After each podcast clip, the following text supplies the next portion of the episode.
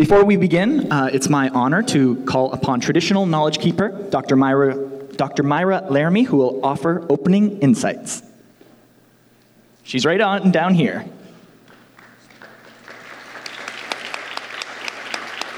Bonjour. Dance, good evening.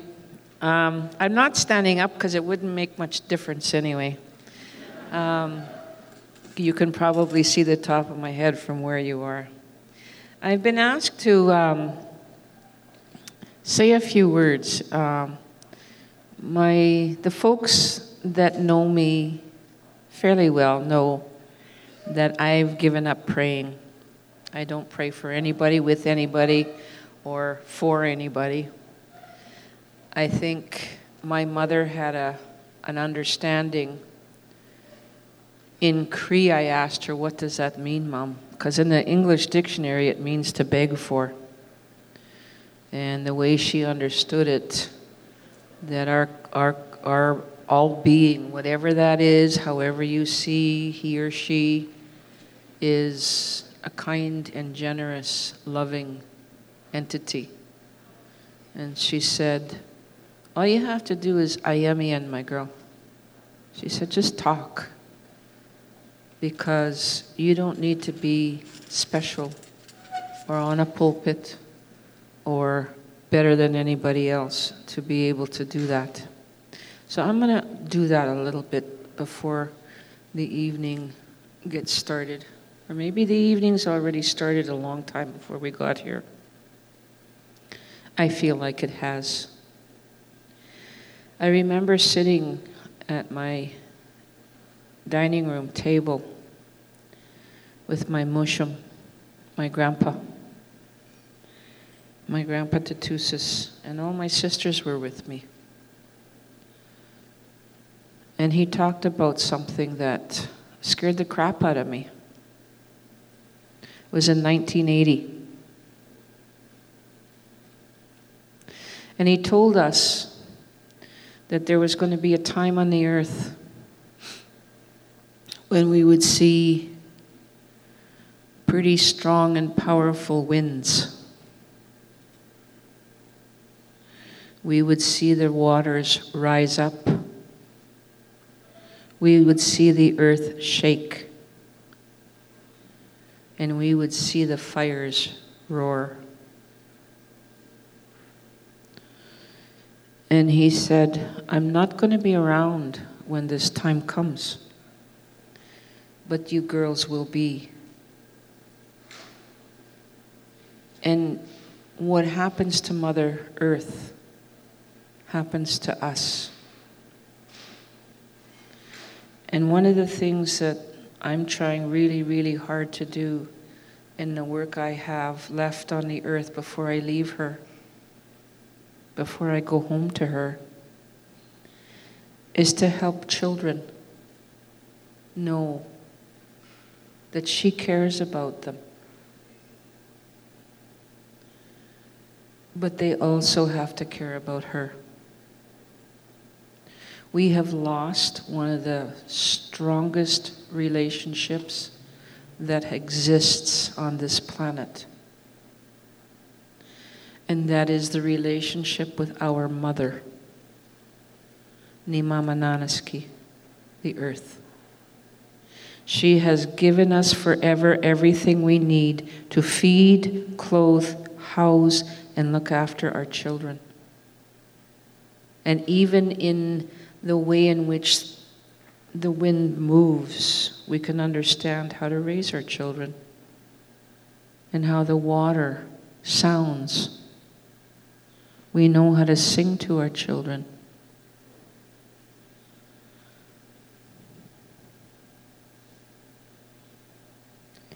I had to explain something this summer to my grandchildren about their Uncle Will.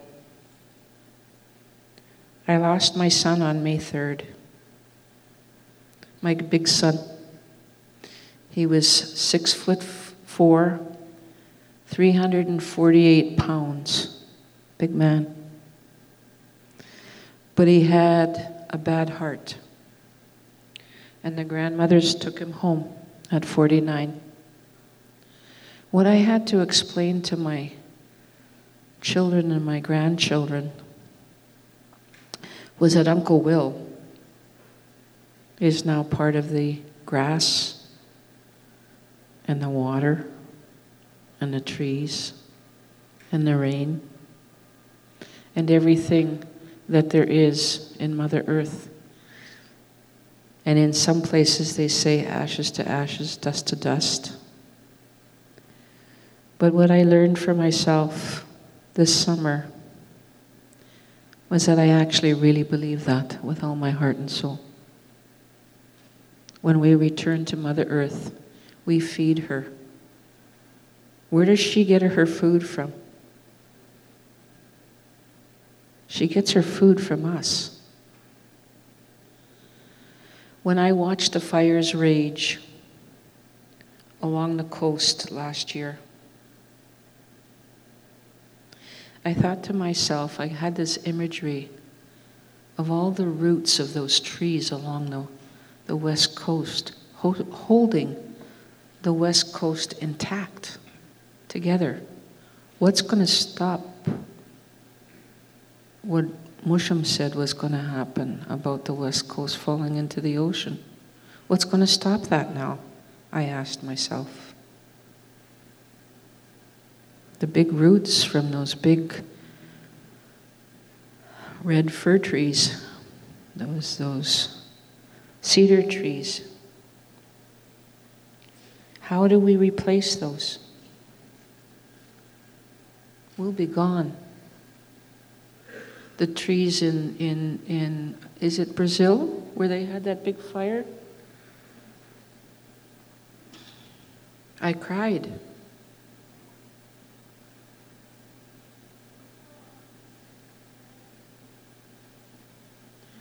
How do we tell Mother Earth at this late date that we believe she's our relative and that we care? The words of sustainability don't mean anything to her. She wants to know that we love her, just like we love our mothers and our grandmothers.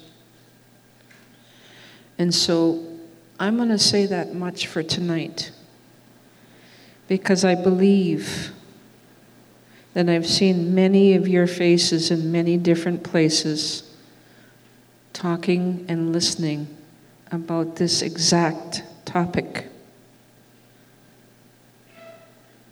And I know that I'm not alone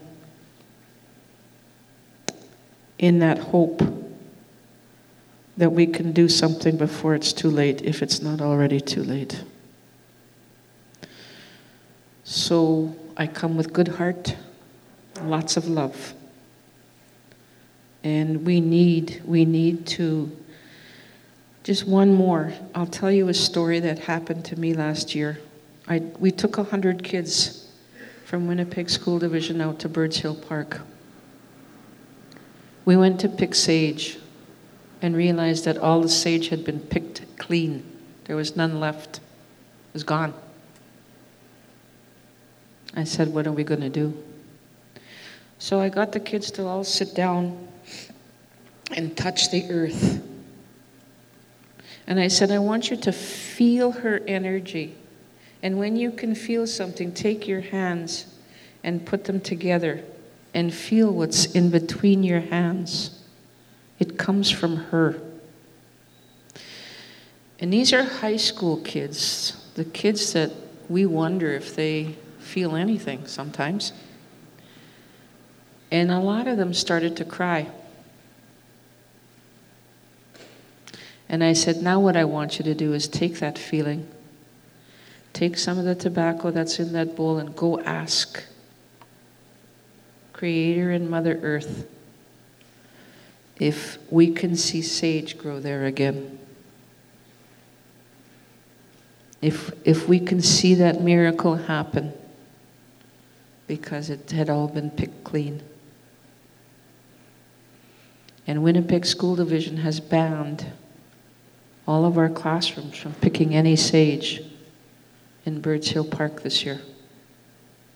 Because even though smudging is a good thing, if we don't have protocols to follow, we can go down a slippery slope. And to me, that's what where where we are right now with Nima Mananaski. Akshay. Thank you. Round of applause for Dr. Laramie. Beautiful words as always.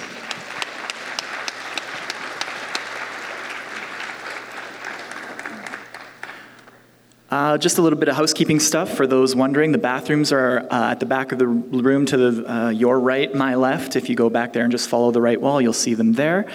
Um, and anything else, there's a ton of foundation staff around, so just go ahead and ask. We'll be happy to help you with whatever you need. Up next, I'd like to invite the CEO of the Winnipeg Foundation, Rick Frost, up to say a few words. Rick.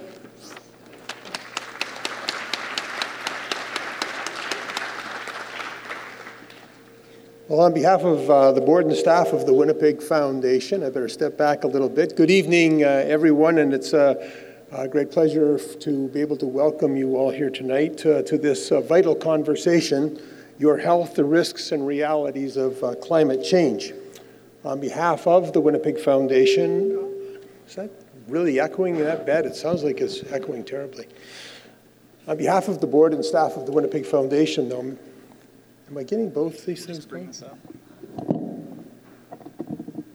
one on too? Is that uh, if you push them, yeah, if you want to hold that one, just press there. That should be good. How's that? That's better, right? That's better. Okay, so on behalf of the board and staff of the Winnipeg Foundation, I do want to acknowledge that we are on the ancestral lands of the Anishinaabe, Cree, Dene, Dakota, Ojibwe, and Ojibwe Cree people, and we are gathered on Treaty 1 territory, the homeland of the Métis Nation. Um, we do acknowledge uh, this humbly to remind ourselves that as an organization there is much work to be done um, as we travel the road of reconciliation. I know that there are people in the audience tonight who are not particularly familiar with the Winnipeg Foundation. Get my notes here. Um, so I thought I'd just take a second and uh, make a couple of comments about who we are and what we do. Uh, we're Canada's first community foundation. Uh, we're best known for grant making in the city. This year we will distribute somewhere between 45 and 50 million dollars to about 900 different organizations as grants. Um, we have uh, endowments that generate these grants that have been given to us uh, since 1921, and these endowments are all invested, of course. There's 4,000 of them now that are generating income, and they allow us to uh, do a lot of the work that we do. We're involved with a lot of leadership activity in the city. You might have heard of Nourishing Potential or Literacy for Life, our downtown green spaces program, the work we do in rural Manitoba. And even here in the hospital, we have uh, Winnipeg Foundation Innovation Grants. One of the leadership programs that we introduced a few years ago was called Vital Signs, uh, which was basically a public consultation process where we were talking to the public about what's important in the city as part of our strategic planning. Um, and we did a lot of research associated with that. And one of the outcomes of that uh, study or that process was an encouragement that the Winnipeg Foundation should convene meetings like this tonight. We should gather the community together and try to talk about um, the issues that are important that we see coming uh, in our work in the city and that we hear about from the community. So, the Winnipeg Foundation's vision is a Winnipeg where community life flourishes for all. And this is the commitment that guides our work. And of course, it is certainly reliant on having a community that is habitable. Um, so Canadians are increasingly, I think, realizing that we are at a watershed moment of urgency to change the way we live our lives. It's clear that we're not doing enough when we are raising an entire generation that does not know the world without the impacts of climate change.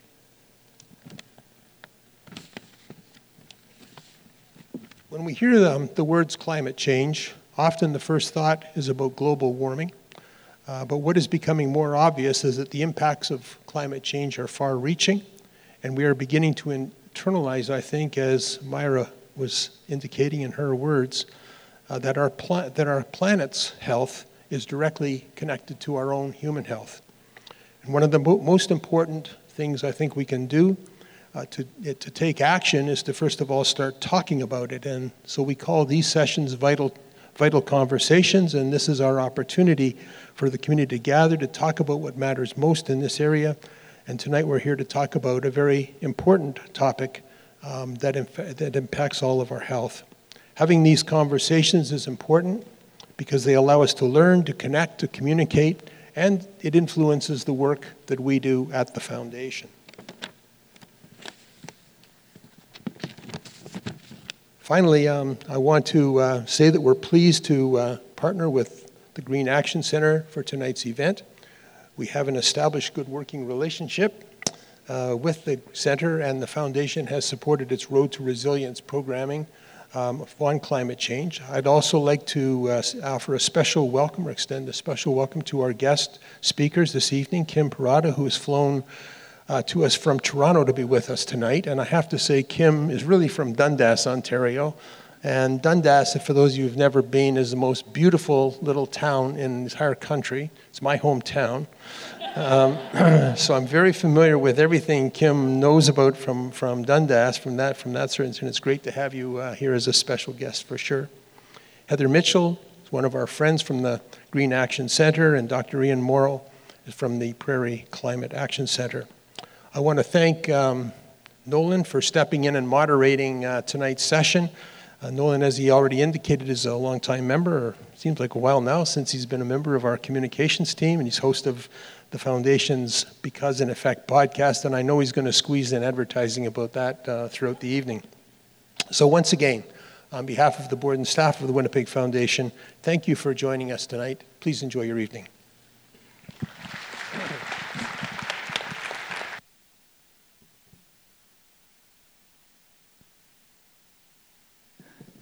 The boys are quick back there. Thank you very much, Rick. Okay, so tonight let's get to it. We're going to be discussing a very complex and multifaceted and interconnected issue of climate change and the impacts that we're seeing on human health as a result. So, our hope is that with all of your input, we're going to be able to generate thoughts and ideas on our local efforts to mitigate the impacts of climate change and what we can also discuss what we're doing and what we can do differently to create pathways to well being. As Rick mentioned, tonight we're going to hear from our keynote speaker, Kim Perrotta of the Canadian Association of Physicians for the Environment, also known as CAPE, who will share her insights from a national perspective. After Kim's keynote, our panelists are going to have an opportunity to comment on the presentation, and then we're going to hear from them about some local efforts that are underway on creating resilience to some of the more impending consequences of climate change. Our panelists tonight, as Rick mentioned, Dr. Ian Mauro from the Prairie Climate Center and Heather Mitchell from the Green Action Center. So, throughout the whole evening, you're going to be able to ask questions and make comments in response to what you're hearing. How we're going to be doing that is through an application called Slido. So, if you have your cellular phone, you can open up Slido on your web browser. So if you go to slido.com and type in the event code WPG Vital Signs, all one word in the little hashtag spot there, uh, there's paper available if you don't have a smartphone, and just put up your hand and we'll bring paper ballots, or not ballots, but uh, paper around so you can ask your questions that way.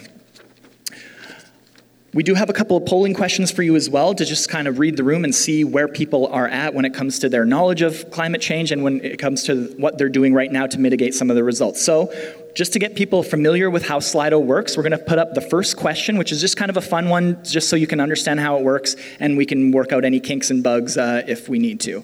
So, the very first question of the evening is going to be What superpower would you have if you could? So, if you as we can see, some votes are already coming in. If you want to vote flying, invisibility, teleportation, or mind reading. And this, if you need a hand with anything, put up your hand, and we've got tons of volunteers at the back that can come help you with your phone. Uh, if you don't have a smartphone, you can't participate in the polling, but you can participate in the questions. As we can see, teleportation taking a slight lead there, mind reading and flying very close. I think I'd probably pick flying if I could, but great decisions for everyone there. So there's going to be questions throughout the night that we're going to ask that are more climate change focused. Um, so just be have your phone on the ready, and we'll uh, we'll get back to that when we have it. And there's also a spot on Slido to submit your questions as well. So if you have any questions in regard to some of our speakers or panelists are, are talking about, submit those, and then at the end of the night we're going to get to some some audience questions. So let's get to uh, why you're all here, I guess. Uh, it's my pleasure to first introduce to you Kim Perrotta. Kim was the executive director of the Canadian Association of Physicians, Physicians for the Environment, uh, but now serves as their senior director for climate, health, and policy. So, CAPE is a national organization that educates its members, physicians, healthcare professionals, policymakers, and the public about environmental health issues. Kim has a master's degree in health science and more than three decades of experience looking at environmental questions through a health lens. Kim's work connects health issues such as air quality, physical activity, and food security, all with climate change. And she has prepared dozens of reports on public health policy and on public health and land use planning. So put your hands together and welcome Kim, please.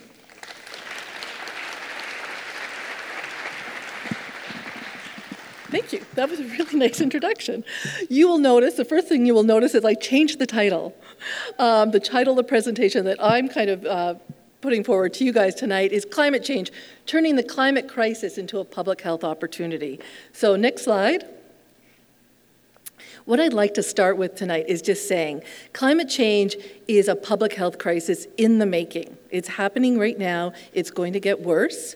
The World Health Organization several years ago declared that climate change is the greatest health challenge of the 21st century. And um, one of the reasons for that is it affects so many aspects of our lives. And so climate change affects health in so many ways. It affects the, um, it, the, it um, increases the frequency and severity of extreme weather events like hurricanes, like we saw last week. Um, it, it increases heat waves and tornadoes and wildfires. All of these things are affected, all of which affects us. It can affect um, diseases that are spread by animals like mosquitoes, so things like malaria are spreading across the world. Um, it affects animal populations. There were some reports this summer that salmon were actually dying in some northern, um, I think it was in Alaska, because the water was too hot for them. And so it affects populations that we rely upon for, for food. It affects crops that we use for food, clothing, and shelter. It affects sea levels. It can affect transportation and housing when you get storm surges. And it can affect rainfall, which can mean that we end up with um, losing our water supplies or having floods. So there's just so many things that climate change does, and all of those can have an impact on human health. Oops, I, I don't have it here. Next slide. So, one of the things, over the last um, two decades, there's been a really growing kind of consensus among scientists. Scientists feel very, very certain there's a strong consensus climate change is happening and human activity is the, is the primary cause. But I think for the public, it's been very hard because scientists always qualify everything. And so when an event would happen, people, they would, the scientists would say, well, we can't say that that event is caused because of climate change. Well, one of the things that's happened over the last number of years, there's been a number of attribution studies. So these are studies where people look at, at uh, specific extreme weather events and they try to estimate what is the chance that that happened by natural causes alone and how much does that have to do with uh, climate change, human-induced climate change. And there were over 200 studies have been done. They've looked at over 200 extreme events, and these were peer-reviewed studies. And the conclusion when those were all looked at together is that close to 70% of those extreme weather events over the last two decades were were there was a, they were made more severe by climate change. Not that climate change was causing them, but it was making them more severe. Next slide. So I'm hoping that, I think for the public, I think that was kind of confusing. Can people hear okay, or is it a little bit echoey, or is it okay? It's okay? Um, I think for people, it has been hard because scientists talk in all these qualifier, qualifying language, and then the media likes to kind of play with opposition and that, and it creates doubt. I think with some of these attribution studies, now people can kind of come out and say, oh, Fort McMurray, the chances that that had, uh, was influenced by human-induced climate change is this much, and I, we're hoping that that will help the public to really understand just how much of an influence humans are having on, on the climate. So significant harm has been happening with one degree of global warming. Right now, we are hovering around one degree of global warming, and all the impacts that we're seeing over the last number of years. So, you know, category five hurricanes, which we haven't seen before, temperatures of like up to 40 degrees in northern Europe, things that we just haven't seen before. These are all associated with this one degree of global warming. Now, The Lancet is the very prestigious medical journal. It's called The Lancet, and The Lancet has now looked at, they've kind of set up what they call the Lancet Countdown Report. Once a year, started two years ago, once a year, they're going to have one whole journal supplement that is dedicated to looking at climate change and doing the countdown. Let's see what the impact is. And this is being done by 27 academic institutions. They're collecting data from 196 countries, and they're looking at 41 indicators for climate change, all these different indicators. So I just want to point out that, and I'm not sure if I can read it from here actually, but I want to just point out that this was their conclusion of the report last year. So this is from 27 institutions, like academic institutions. These are healthcare people working with climate scientists after looking at all the stats, and they're not modeling, they're not predicting, they're looking at what's actually happening in the real world right now. Their conclusion was trends in climate change impacts, exposures, and vulnerabilities demonstrate an unacceptably high um, level of risk for the current and future health of populations across the world. So, this is coming from the prestigious medical journal, The Lancet, and it's based on actual observations of what's going on in the world, not predictions. Next slide. So I just, I kind of went through their 2018 journal and just picked out a few examples. I mean, this journal is pretty thick. So I just picked out a few examples to ground that for people so that people can understand what kinds of things they're looking at and why they're drawing these conclusions. So one of them is that they reported that in 2017, there were over 700 extreme weather events around the world and that they cost $326 billion that year in US dollars. And the reason I'm saying this is how often do we hear people say we can't afford to make the changes, we can't afford to transform our economy. We need to understand, and this has been said by people like Mark Carney, who is uh, he was he runs the bank uh, um, for the UK. He's been saying this for years that there's we're, we're past the point now where climate change is now starting to cost us more than it would cost us to prevent it. So just kind of just kind of think about that 712 extreme events in one year. So the other example they have here is that they estimated that 3.4 billion weeks of work were lost in 2017 around the world. And these were lost because it was either too hot, in many cases, it was because it was too hot for people to actually work. It would have been unsafe. And so, what they were saying is that when they looked around the world at these 196 countries, oftentimes it was agricultural work. It was too hot for people to go into the fields. So, just kind of think about the implications of that. So the other point they made is that they had data from 30 different countries, and in all of those countries um, around agricultural yields. And what they said for all of those countries, the data was suggesting that agricultural yield are, yields are going to actually decrease because of climate change. And that has to do with um, maybe heavy rainfall coming at the wrong time of year, droughts happening more frequently, and, um, and, and, extreme heat. The reality is that plants can only kind of survive in a certain temperature range, and we're starting to push that temperature range. And so, there again, the other conclusion they had from that 2018 report, and again, this is the medical journal, The Lancet, was they identified undernutrition, which many of us used to call kind of starvation, um, as the largest health impact of climate change in the 21st century. So, just for all of us, I'm going to kind of talk more about the Canadian experience soon, but I kind of wanted to just start with the big picture so we kind of have to look at our experience in that context. Next slide. So, in, um, so one of the things I just want to say is that, so we're talking about all the impacts that we're seeing right now at one degree of global warming. Well, right now, with the emissions that are being released, the climate emissions that are being released around the world right now, we're on a trajectory to reach 2.6 to somewhere three or four degrees of global warming by the end of the century. Now, I've heard health scientists say that if we get up that high, we will not have a world that is habitable for humans. So I think for people who are looking at this issue, we are talking about potentially the extinction of human beings, maybe not, maybe we'll just live with technology. But we are actually talking about, we're at that edge. We're kind of at that moment. We should have done this 20 years ago, but we're at that edge now. And so um, in, 19, in 2015, the wonderful thing that did happen is 195 countries came together and they signed the Paris Agreement. And so this was the first international agreement where the people actually made strong commitments to cut climate change, and it was great. And the commitment that they all made was to hold global warming well below two degrees of global warming, like hold it below two degrees, and to pursue efforts to, to get global warming, keep it to 1.5. So we're at one, we're well on our way to two. Next slide. So after 2015 until last September, what happened is the International Panel on Climate Change that works for all these international, these countries that are working together on climate change, and they examined what would be the impact of 1.5 degrees of, of global warming on the Earth, and they looked at all these different, like different um, elements. They looked at, you know, the temperature. They looked at human health impacts. They looked at how it would affect transportation systems, economics, all kinds of factors. And then they looked at what would be the impacts with two degrees of global warming, just to see.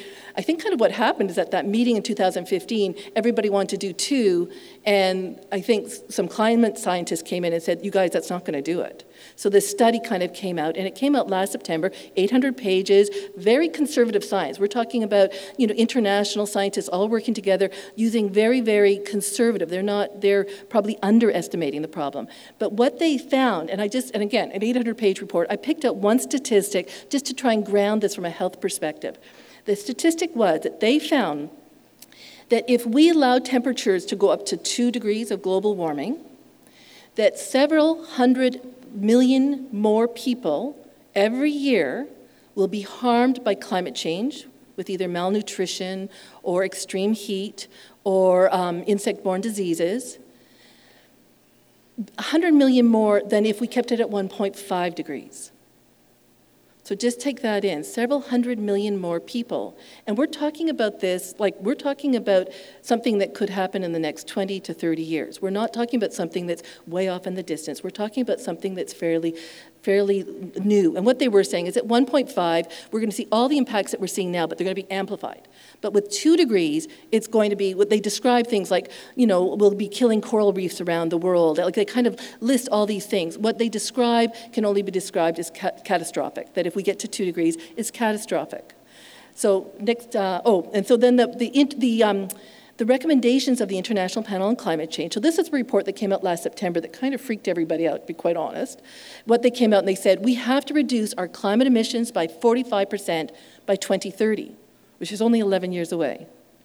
And that we have to get them down to zero by 2050. So, this is the wake up call moment for all of us. And I think for all of us, they've been saying this for 20 years and we haven't really listened. But I think this is, this is the moment we have to do it.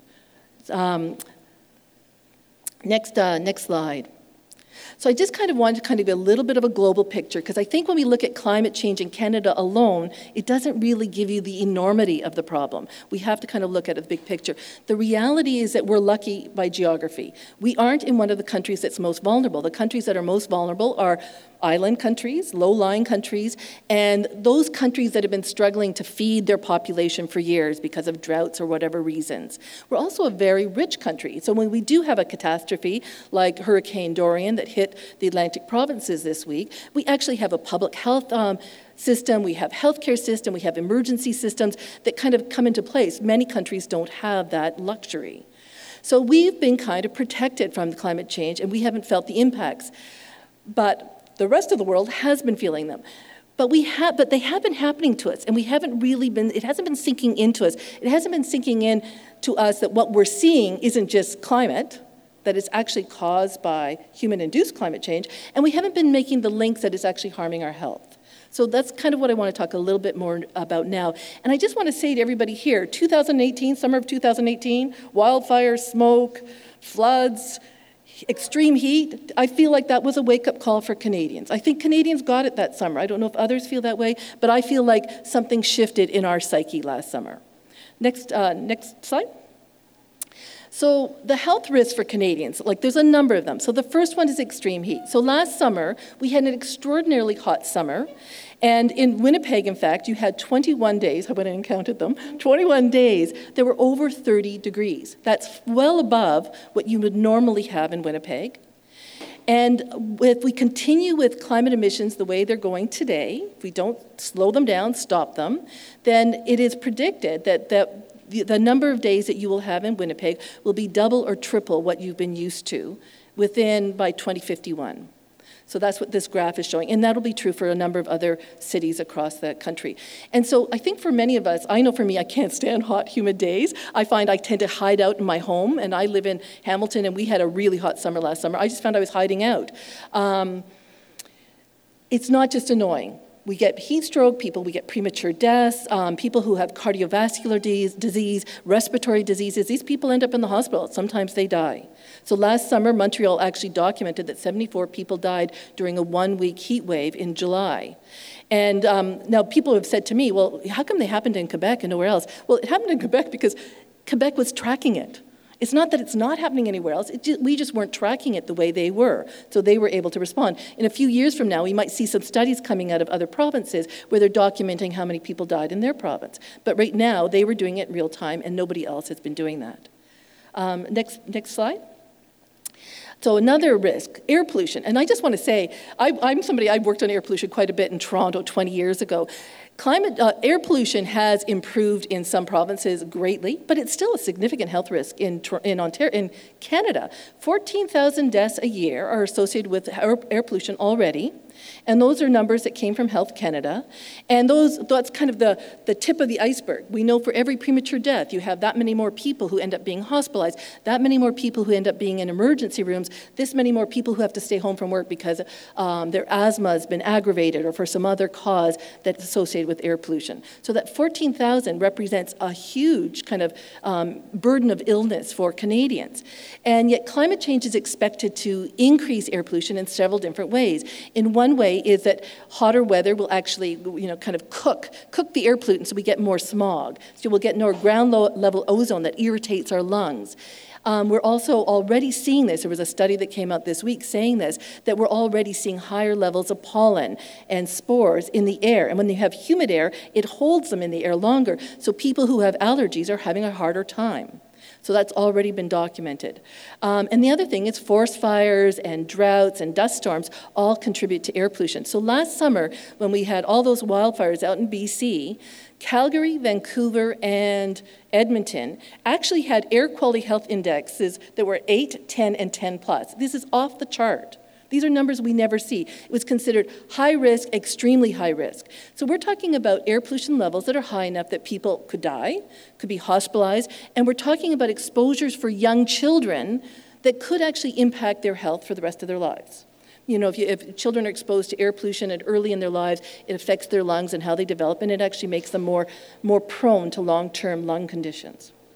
Next slide. Um, so extreme weather events. So um, over the last decade, let's just see here, there's been more than uh, 195, if I got that right, 93 disaster level extreme weather events in Canada. And um, there's insurance, the insurance policies, they say they used to pay out 500 million a year, now they're doing a billion dollars a year, or 100 million to, to 1 billion. Same with the, uh, Canada, the Canadian government is spending much more money on responding to disasters. And um, just in terms of like, what does that mean for health? Um, it can require evacuations. People can be cut off from their power. New Brunswick, where they've had the flood, they said they were actually cut off from power. Some people for days and weeks. Some people were actually cut off from grocery stores and emergency services because their roads were flooded. They couldn't actually get to any services. And then you have power outages. Um, in New Brunswick, they actually heat their homes with electricity, so that's actually a real problem. But also, you have things like fridges going and food spoiling. You have water being contaminated. And then after, with a flood, you can have houses getting mold, and that can have other secondary health impacts. So, all of these things, there's kind of this trickle down. There's all these little spin offs from each of these things, different ways in which health can be impacted. So, apparently, with floods, it's the most common and the most expensive um, extreme events that happen in Canada. And wildfires, over the last three decades, more than half a million people have actually been evacuated from their homes for wildfires. So, we're talking about something that's a really big deal. I wanted to see here. Um, I think that's it for now. Next slide. So vector-borne diseases, and I know, I know I had my communications person say, don't say vector, but it's vector. It's mosquitoes, it's ticks, it's rats, it's mice, and um, any kind of animal. So what we are seeing right now is because the climate is becoming warmer, it's, it's easier for certain kinds of insects and ticks and things to spread, but it also means that that cold weather, uh, winter weather actually kills off diseases that they carry. So what we're seeing now in the last number of years is we've now got Lyme disease spreading across Canada. It has been seen in Manitoba, and we now have West Nile virus. Um, we didn't see any cases before 2002, and now we have over 6,000 cases. And again, both of these have been seen in Manitoba. Next slide. And just on that point, they are saying that we could actually see some more exotic um, insect borne diseases in, over the coming years, like malaria and dengue fever, could actually be introduced in time to Canada as our, as our climate warms. Next slide. Thank you. The other thing is food and water security.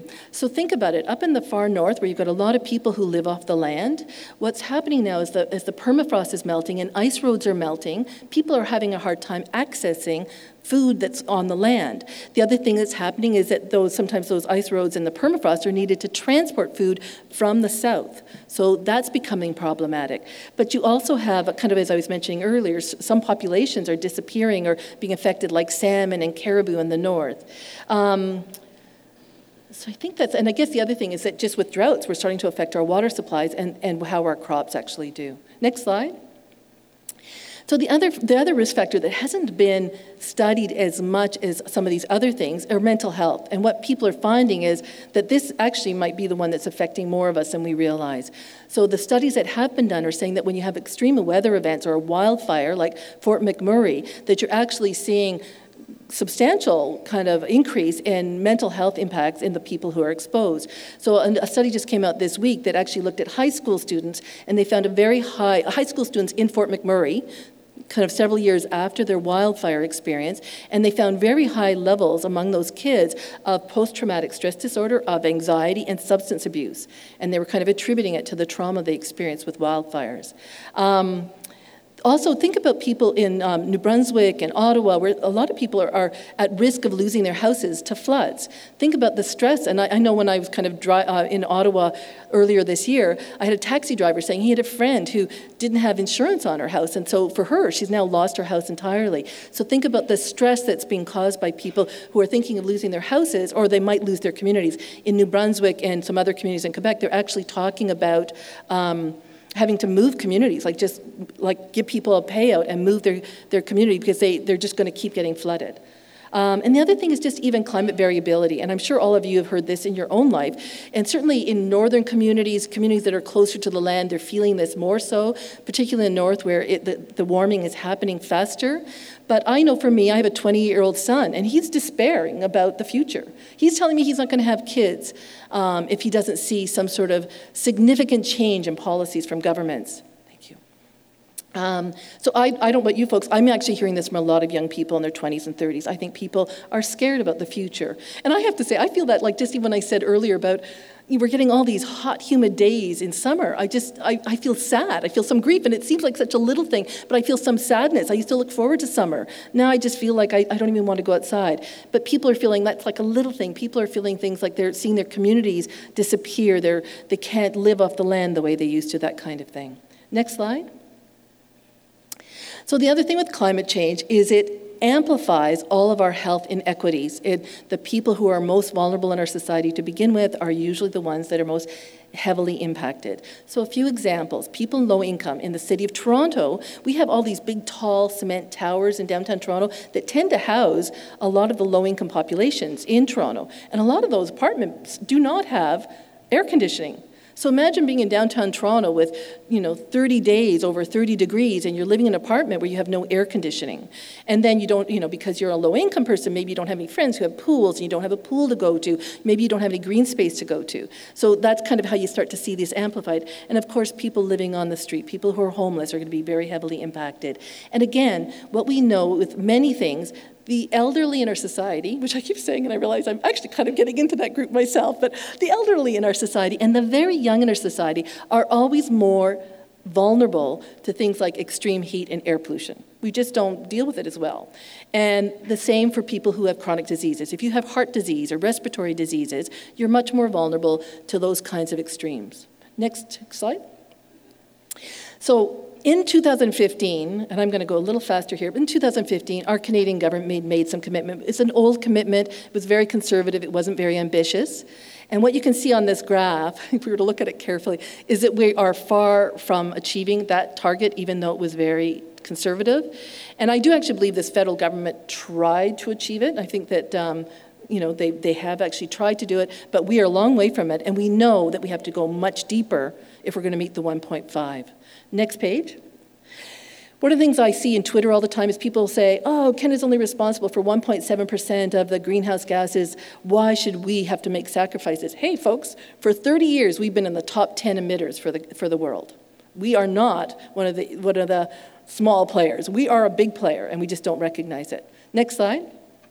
On a per person basis, we are in the top with three or three or four other countries. We are the top emitters. On a per person basis, we emit more greenhouse gases in a year than all the other countries around the world, us and a few other countries. Now, some of that's us and our lifestyle and our, you know, geography and everything, and some of it is the sectors that contribute to emissions across our country that kind of gets loaded onto our average. Next page. So, who are, where are our sources of, of, of um, what are our sources in Canada? If you look at the uh, blue line there, that's kind of continuing to go up from 1990 all the way into 2030, that's the oil and gas sector, not the use of it, the extraction of it. Uh, what you can see is the brown line that's going along with that, that's kind of steadily increasing, but looks like it's going to come down over the next coming years. That's transportation.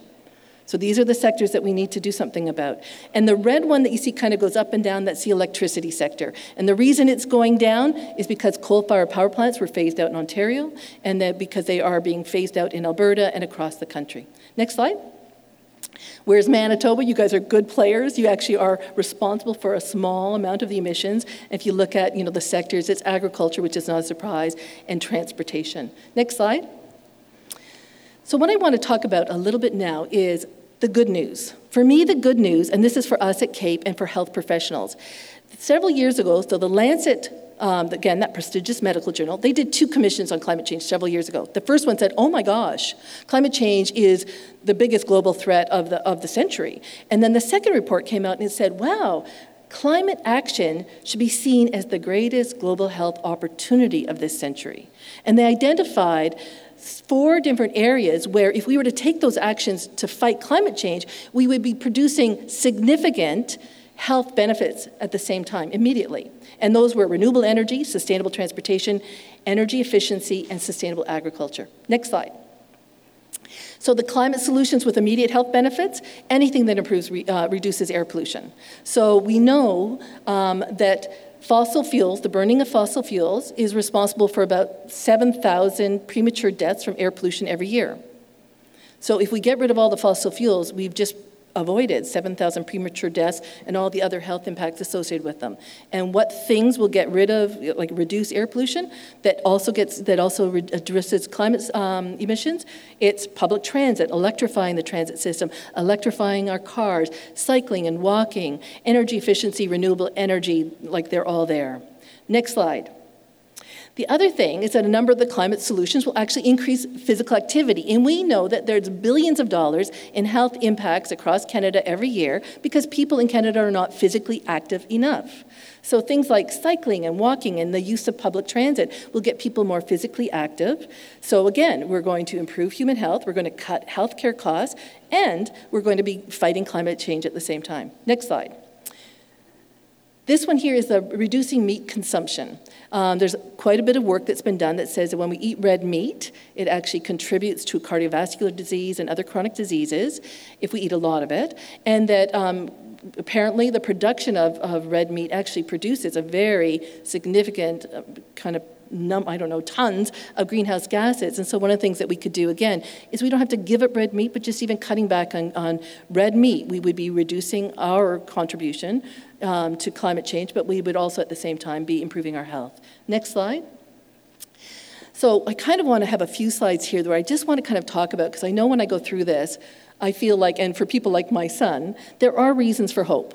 I think we're in a pretty dire place. We really have to take action, and we need people to understand that we really need to take action, and we need our decision makers to do that. But there are some reasons for hope, and um, one of them is I think that health health professionals are moving into the discussion, and health organizations. So we've been working with these health organizations, and we've got the CMA, the Canadian Medical Association, weighing in, and we did this. Well, and I'll, I'll kind of just talk about that. But the other thing we find is that when you talk about health the public, if they find with opinion polls that um, people are more likely to change their behavior around climate change if they think it's going to benefit their health and the health of their families than for any other reason. So the fact that we've got health professionals weighing in, the public gets health, we think that's a really good thing. And I've done quite a bit of work where we've used health co-benefits to fight for environmental policies, and we've seen it really work. And I think it's because it's local, it's immediate, and it's concrete. Whereas I think climate change sometimes feels a little bit big for people to get a grasp on. Next slide. So health organizations are engaging. So this year, uh, we produced this toolkit this year um, for health professionals. And we did that because we're being inundated with requests from doctors and medical students and public health professionals saying, I need to engage. And so we produced this toolkit to give them tools that they can kind of go out into their communities and their healthcare facilities and start to engage in the debate because they really want to do it. They're very worried about the future. And then the other thing we did this year is we did a call to action on climate change and health. And we did it with the Canadian Medical Association, the Canadian Nurses Association, and the Canadian Public Health Association. We released that in February and we gave it to all the federal parties saying, we need to do something. And you all need to treat this as a nonpartisan issue. Climate change is not a partisan issue. It should be an issue for all of you, it should be in all of your platforms. So we wanted them to hear that from health professionals. Well, we've had 11 um, different health organizations who have joined on to our call to action since then, including some of the most conservative organizations in the country. And we're going to re release it in the fall with all of these new partners in there. But these are organizations that work across the country. They're, cons- you know, they, a lot of their members are quite conservative. They represent kind of every stripe of the, of the kind of political spectrum in Canada. Next slide. So, reasons for hope. Um, I was involved with the coal phase out in Ontario and in Alberta. And what I saw and what I learned from that is if you have a number of organizations working effectively together, strategically together, you can win big policies that have a huge impact. In Ontario, we actually were able to reduce greenhouse gases by 20%.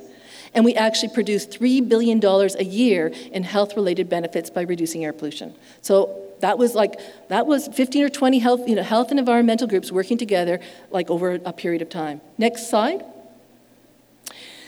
There's a number of new technologies, and I'm not going to go in here. I just took a few examples. I see them every week. I'm sure other people do too. Every week, I see like new technologies are coming out. You know, electric uh, electric transit buses. BC is going to replace all of their transit buses with electric buses. In Scandinavia, they're they're actually um, starting to electrify their ferries. I've seen shipping. You know, the big ships that go across. The, they're they're experimenting. They think in the next few years we'll have electric ships.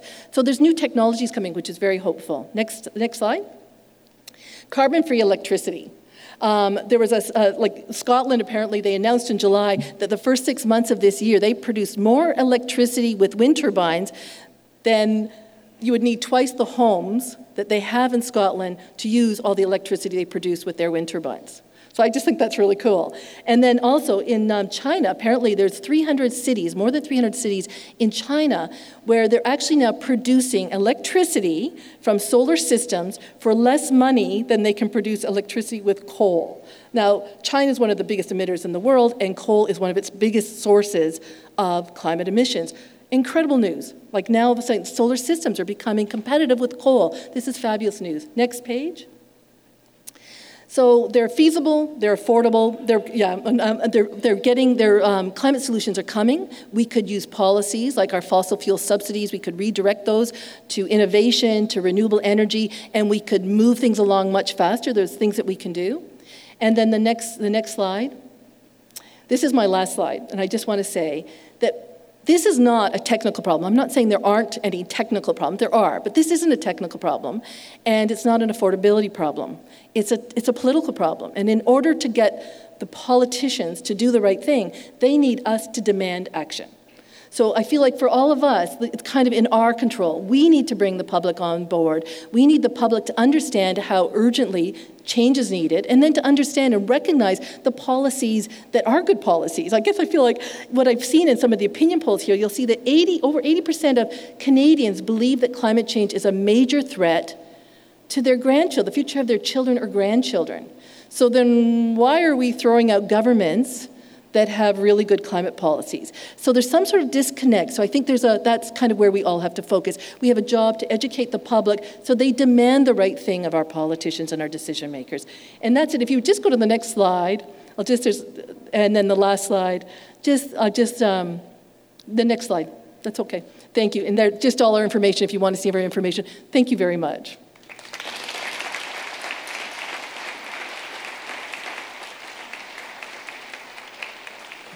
Thank you, Kim Perrotta from CAPE. Um, I think we just need to all take a collective deep breath. That was a lot to take in. It's a lot to unpack, but we're going to do our best. And just a reminder, uh, you can submit your questions on Slido if you go to slido.com and go to hashtag WPG Vital Signs to do that, or raise your hand if you want to submit a question via paper. Okay, let's bring our uh, let's bring our distinguished panel into the discussion. Uh, I will sort of reintroduce them and remind you uh, who we have here. Uh, in the middle, we have Heather Mitchell. She's the Sustainable Transportation Coordinator for Winnipeg's Green Action Center. She is responsible for organizing and facilitating presentations to diverse audiences, including in the classroom on active transportation and air quality, and to parents, parent councils, school administrations, and school boards as well. She also plays a key role in promoting and supporting Go Manitoba, which is an online transportation tool that helps Manitobans travel sustainably by matching carpool partners and bike or bus buddies. So if you download the app, it's called Go Manitoba in your app store. It's actually pretty cool. I just got it today. It's a nice little thing. So Go Manitoba, gra- grab that app. On the far, your far right is Dr. Ian Mauro. He's the principal of the Richardson College for the Environment and is the executive director of the Prairie Climate Center at the University of Winnipeg. He's an environmental and social scientist, a filmmaker, and a fellow of the Royal Society of Canada's College of New Scholars, Artists, and Scientists. He has worked extensively on climate change, food, food security, and resource development issues all across Canada. So let's re welcome our panelists with a nice round of applause here. So, first, we'll go to Heather. What is your impression of what you've heard from Kim? Just uh, give us some thoughts about uh, where you're coming from and, and what you thought.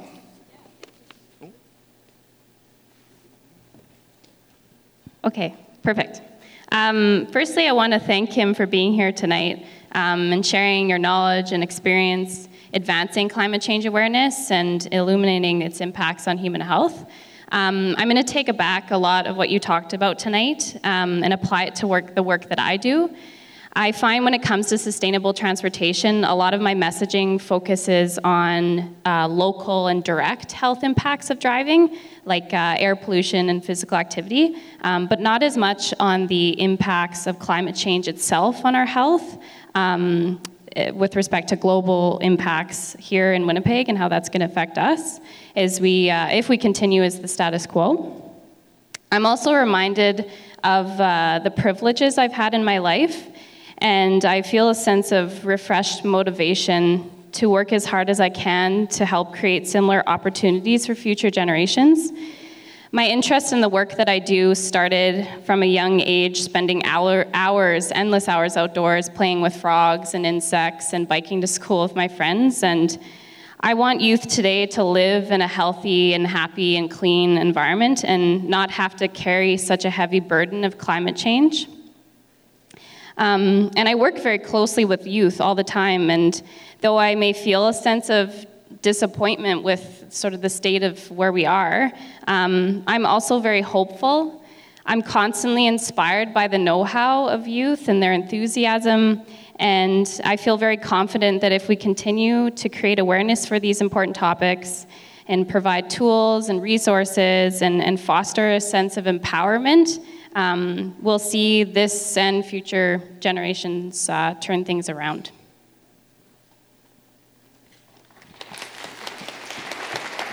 Thank you, Heather. Uh, Ian, if, give us your impressions on, uh, on the presentation.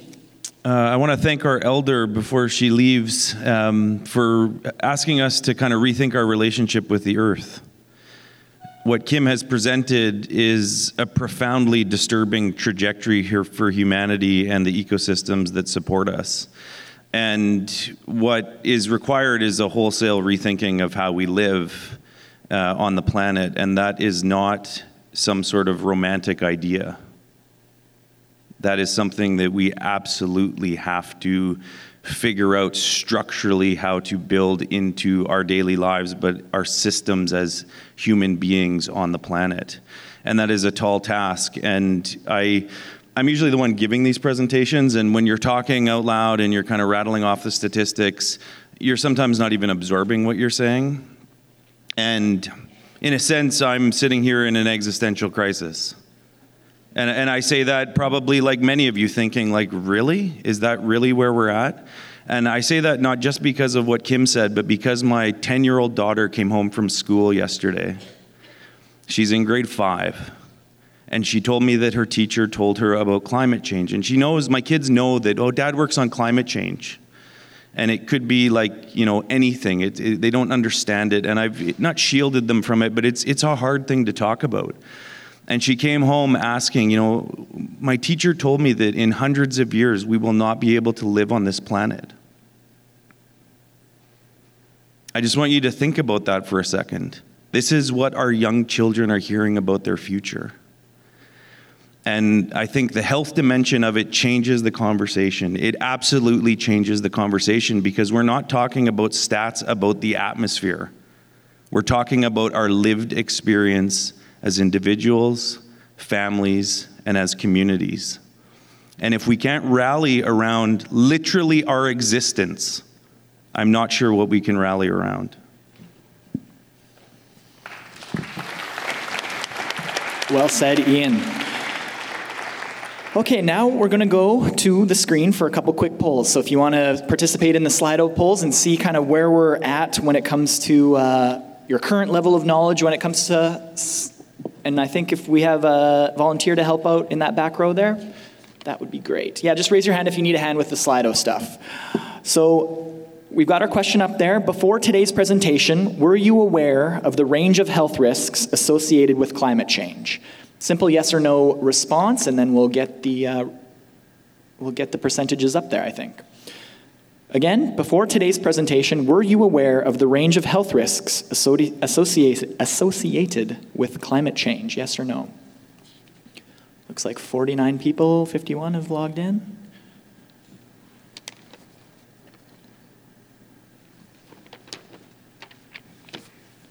Oh, there it is. So, two thirds about have been aware of the health risks. I think what it is is just the scope. That was for me at least. I knew that there were health risks, but it's certainly the scope of things and sort of where we're at, and especially the trajectory of where we're headed as well. So it's good to sort of get a little bit more context about where we're headed and how we can curb and turn things around a little bit. We're going to do a follow up question as well. So the next question that should be appearing on your Slido. What impact of health what impact of climate change are you most concerned about regarding your health? Now, you can choose one, multiple ones, or all of the above if you want. So there's A, vector borne diseases, B, respiratory health, C, heat exhaustion and stroke, D, food security, E, water security, F, stress, or you can consider that the mental health component, G, other if you want to fill one in, or H, all of the above. And we'll start to get some percentages on that one as well.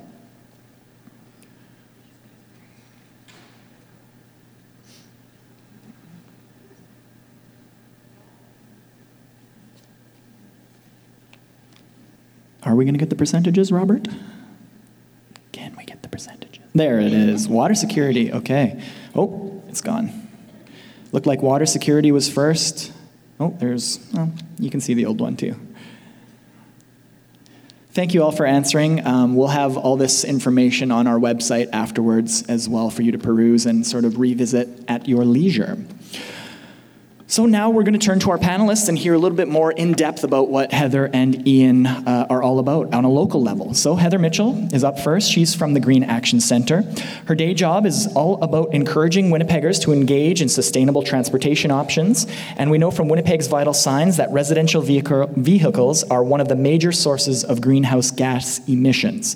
So Heather, what can you tell us about the work that you're doing and what's happening what's happening locally here in Winnipeg? If you want to come up and Great. Give a round of applause for Heather, Heather please.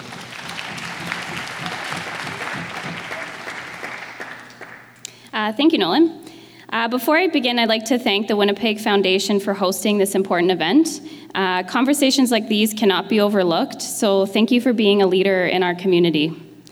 I'd also like to thank each and every one of you who made it out tonight and to participate in this vital conversation.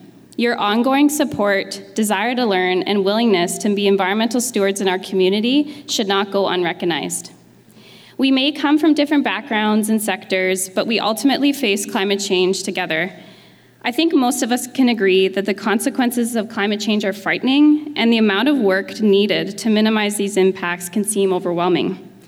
While it's positive that a consensus is forming in Canada around the need to act urgently and the risks of doing nothing, Rather than further stoking fears about the future, I'd like to use my brief time with you this evening to instill some hope about the role that you can play in uh, taking action to fight climate change.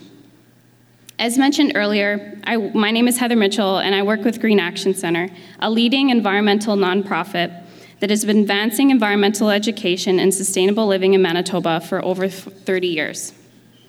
With our history, connections, and impact over the last 30 years, Green Action Center recognizes the important pl- role that we play in being a leader for climate action in Manitoba. After reading the United Nations IPCC report released in 2018, identifying the urgency required to act to avoid the most destructive consequences of climate change, we knew it was time to do more. This was the reason why Green Action Center joined forces with several other local non governmental organizations, including Climate Change Connection, Wilderness Committee Manitoba, Manitoba Energy Justice Coalition, and Canadian Centre for Policy Alternatives Manitoba to create the Climate Action Team.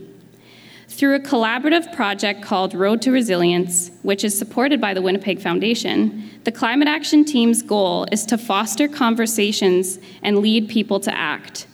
We want to help people feel like there's realistic actions and solutions and increase our resilience to what's coming. Though Green Action Center does a lot of general environmental advocacy, our focus areas include waste reduction and sustainable transportation. I work under the Sustainable Transportation umbrella of Green Action Center and Green Action Center, advocating for both children and adults alike to transition to greener and healthier modes of transportation for their daily commutes to school and work. Green Action Center has intentionally selected transportation as a focus area due to the direct impact individuals are able to have on both the environment and their health. I want to take this opportunity to connect the dots between transportation, health, and the environment. As mentioned earlier, transportation is one of the largest sources of greenhouse gas emissions in Manitoba with respect to moving both people and goods. With almost 80% of Winnipeg driving alone to work each day, we are seeing more cars on the road, heavier traffic congestion, and idling at peak times of the day.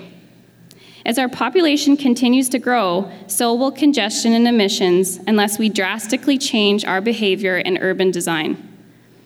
It should also be noted that high vehicle ridership significantly impacts Winnipeg's budget. Wear and tear on roads is greater with heavy traffic, increasing road repair and maintenance costs. Not to mention the sheer spending to date on new roads and related infrastructure to driving. A study has found that driving in Canada has a net loss to society of 10 cents per kilometer and costs an individual roughly 87 cents per kilometer. This is money that could be otherwise invested to improve environmental and health outcomes in our communities. With more than 80% of Canadians now living in urban areas, reliable public, public transit, along with active and shared transportation options, have never been better investments. To reduce our carbon footprint, we need to transition to lower emitting modes of transportation. This includes a hierarchy of options walking, cycling, public transit, carpooling, and car sharing. Making walking and cycling easier and desirable is a great climate response. However, people will only make the shift if they believe infrastructure is safe. This is why it's important to invest in measures such as traffic calming, road design, and separated and protected bike lanes, especially in urban areas. The City of Winnipeg has certainly made leaps when it comes to building active transportation infrastructure, and I hope we continue to push ourselves to bigger and better things. A study between Bike Winnipeg and CAA Manitoba in 2018 found almost half of Winnipeggers would bike daily or a few times a week if infrastructure was safer. That's a large potential of our population that we could be reaching and transitioning if we continue to invest in the necessary infrastructure. Increasing transit ridership is another proven approach to reducing transportation related emissions. Cities with high quality and reliable transit service typically have a lower transportation carbon footprint per capita. Studies have found that a typical household can reduce its energy consumption and emissions by about 45% by shifting from vehicle to public transit. Investing in Winnipeg Transit and increasing ridership will be an important part of our equation to solve climate change. In areas where there is limited or no transit service and distances are too long, carpooling becomes the only realistic option for reducing emissions. This is why Green Action Centre was excited to launch Go Manitoba in 2017. Go Manitoba is a free tool and online app that connects people from across the province to find matches for carpooling to work or school, using algorithms that match you based on your location and your time frame.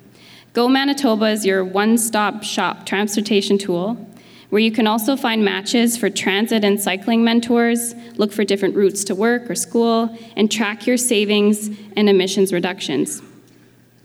I also want to acknowledge Peg City Car Co-op, who has implemented, has implemented a successful car sharing program in Winnipeg. Car sharing is an important initiative to reduce our dependence on personal vehicle ownership. It starts an important conversation around needing to own a vehicle, when instead you could rely on alternative modes of transportation most of the time and use and rent a vehicle only when you need to. Car sharing is a good reminder that how we travel doesn't have to be an all or nothing situation that can be very overwhelming for people. People tend to think of the transition to buying a very expensive bike and the high tech gadgets and a spandex outfit and biking across the city to work five or, days, uh, five, five or more days a week. Um, but it doesn't need to be complicated. Transitioning to sustainable transportation can be utilizing a range of different modes some of the time. Can you imagine the immediate difference we could make if everyone who drives to work alone every day right now tried walking, cycling, busing, or carpooling, even just part of the way, three times a week. In order to see wider adoption of greener and healthier transportation, we need to see more investments, but we also need a normalization of sustainable transportation in society. We must move away from preconceived notions, biases, and mental roadblocks that reinforce a dependency on personal vehicles.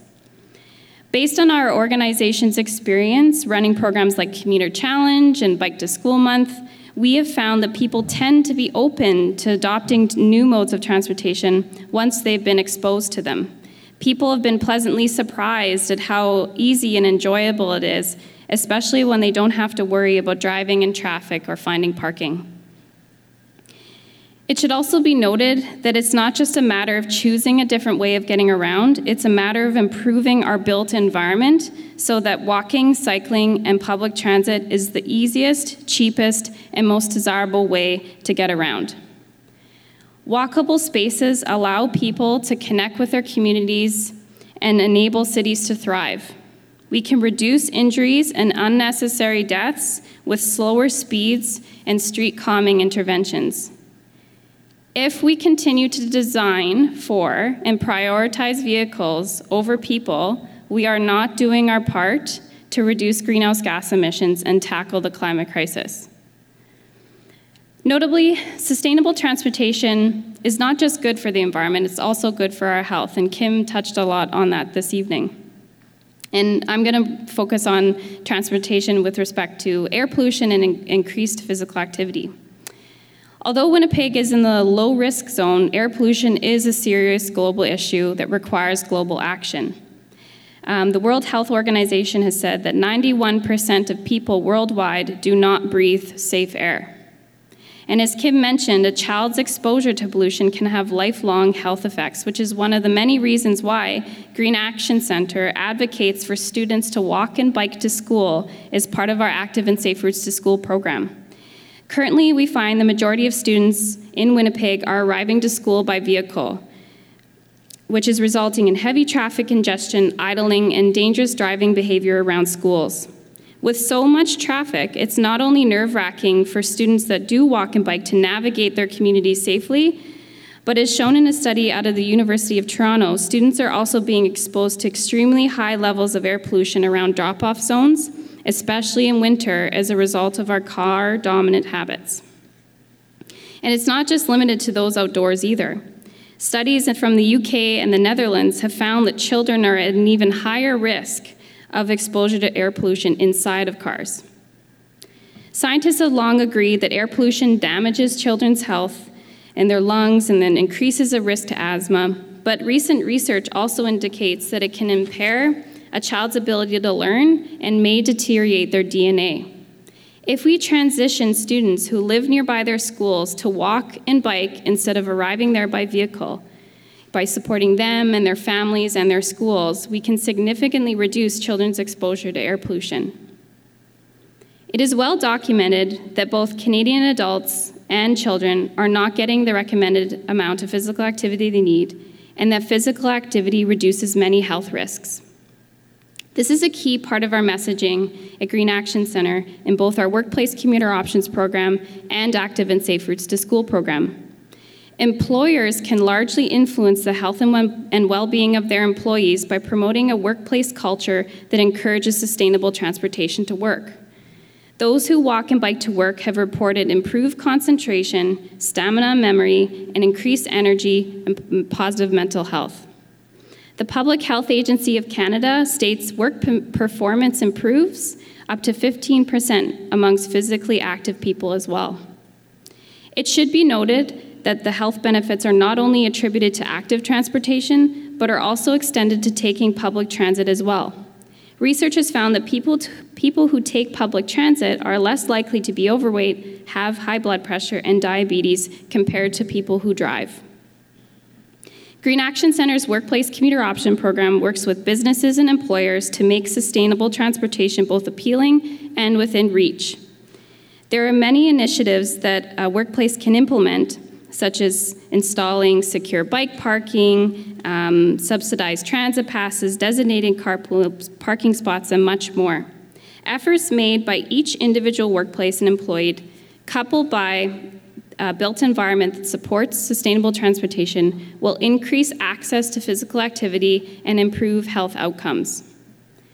When compared to those who are driven to school, students that walk and bike are more active, getting as much as 45 additional minutes of physical activity per day.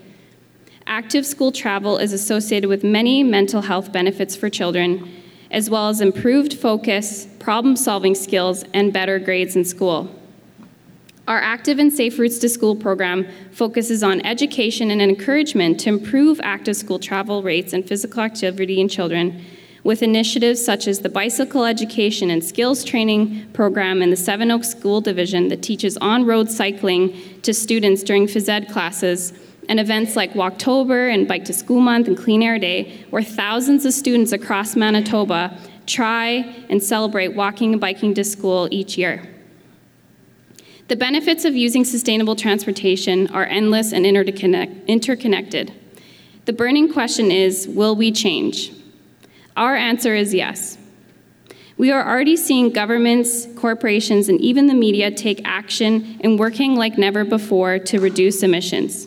We've seen a huge movement from youth, with thousands of students across the world striking and sharing their voice, including right here in Winnipeg. On Friday, September 27th, there will be a global climate strike that is expected to be, to be the biggest yet. And this time, youth are asking businesses and adults to join them.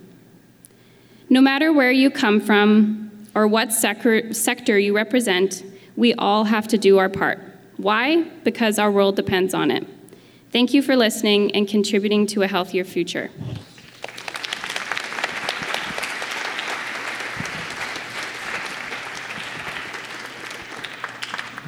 Hello. Okay. Thank you. Thank you very much, Heather. Heather Mitchell and we had Kim Perrotta. I was all afternoon. I was just like, "Don't say Kim Mitchell. Don't say Kim Mitchell. Don't say Kim Mitchell. Don't say Kim Mitchell." So glad so far I haven't. So up next is uh, Dr. Ian Mauro. He is an environmental and social scientist, and he's worked extensively on climate change, food security, and resource development issues all across Canada. I also understand that uh, you and the Prairie Climate Centre have begun to work with Health Canada and the Public Health Agency of Canada on this very topic. So, I understand you've got a bit of a website to show us, and you're going to kind of talk us about the Climate Atlas. But what can you share with us tonight, Ian? Let's give uh, Ian a round of applause, please.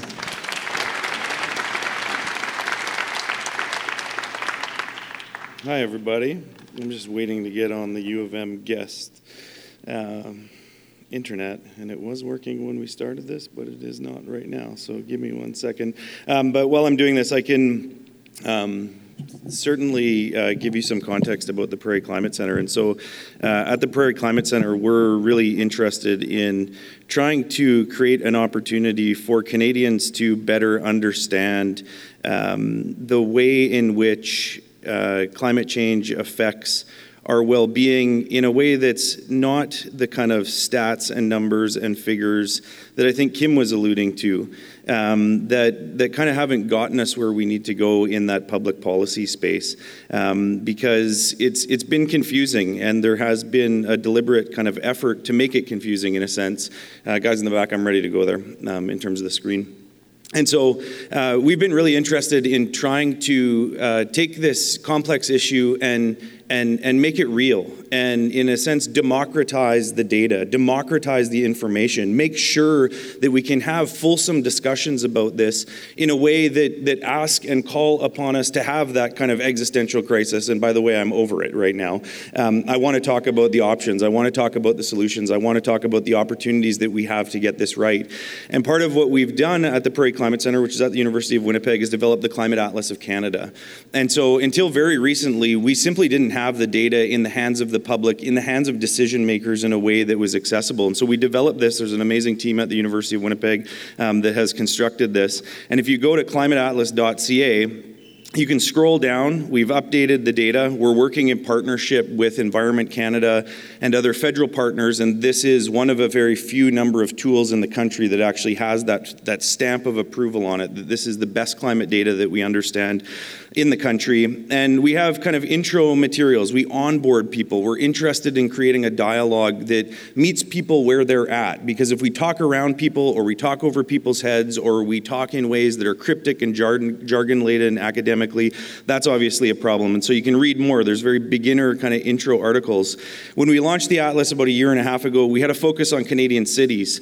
And we know that most of the people in Canada are in Canadian cities. We know that the media is in Canadian cities. And when we launched the Atlas, we had these reports. And so essentially, you can go anywhere in the country and you can click on a report, and it will tell you about the major climate data uh, about that area. About a week and a half, we, we launched the Heat Waves and Health Report.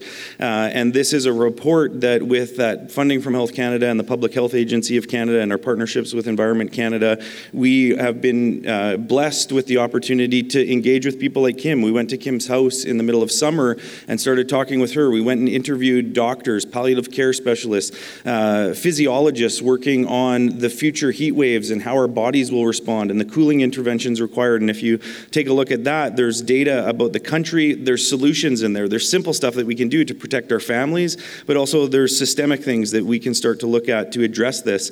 And these are things that we need to have accessible to people so that they can prepare at the individual level, but also at the community level. And for us at the Prairie Climate Center, we want to empower communities with the tools that they require to actually make informed decisions and start that planning process. So I'm going to take you into the map in a second, but we have this planning for climate change section. And so there's actual a design here. How do we design our communities so that they look different, so that they're safer, so that there's shade, so that there's you know uh, all kinds of opportunities for carbon capture um, in our in our cities? And so we're working with the city planners and, and the Canadian Institute of Planners. We're working with architects uh, we have a topical structure so you can kind of explore it in terms of the area that you're interested in. Um, for example, if we kind of jump into agriculture uh, uh, as a place, we're here in Manitoba. Uh, we have a large agricultural community. We want to have a conversation with farmers about what this looks like. And so we've interviewed, you know, farmers that are 90 years old and talked about what are the changes you've seen in your lifetime. And let's not talk about climate change through my lens as a scientist, but through your lens as a farmer and your lived experience.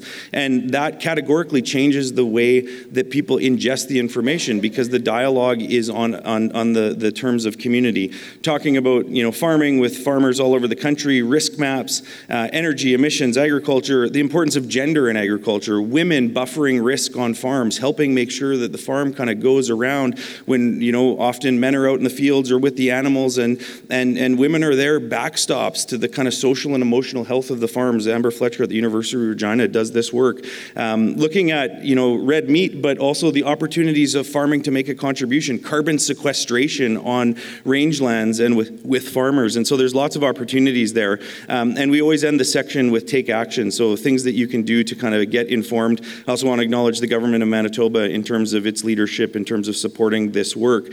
And uh, I want to kind of show you quickly um, this is the atlas. So when you jump into the Climate Atlas of Canada, it is literally a fully interactive, functional uh, map that you can scroll around in. Many of you who we've worked with will know of this tool. For those of you that don't, this is, again, the best available climate data. And then these play buttons, I've been making films with communities across Canada for over a decade. Uh, I started in the Arctic, and my journey into climate change, um, I, I, made the world's first Inuktitut language film with a guy named Zach Kunuk, who made Atanarjuat the Fast Runner, which is considered to be one of the most important films ever made.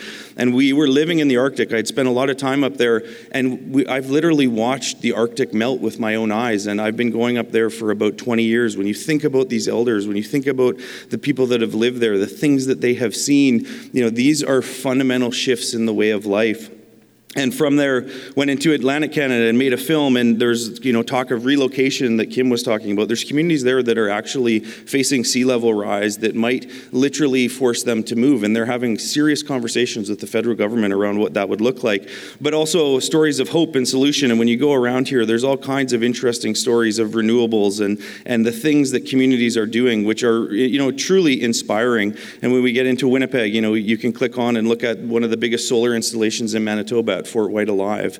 Um, and so there's a lot of opportunity to kind of see those stories of resilience and see what people are doing to address these issues. But there are some hard realities here. And so the map that we're currently looking at is the number of heat waves. And so Kim had mentioned heat wave data. She was actually showing some of the data from the Atlas in her presentation, and we thank her for kind of showing that. Um, but if you take a look at the baseline, a heat wave, the way we define it from the report that we released a couple weeks ago, is three or more consecutive days of plus 30.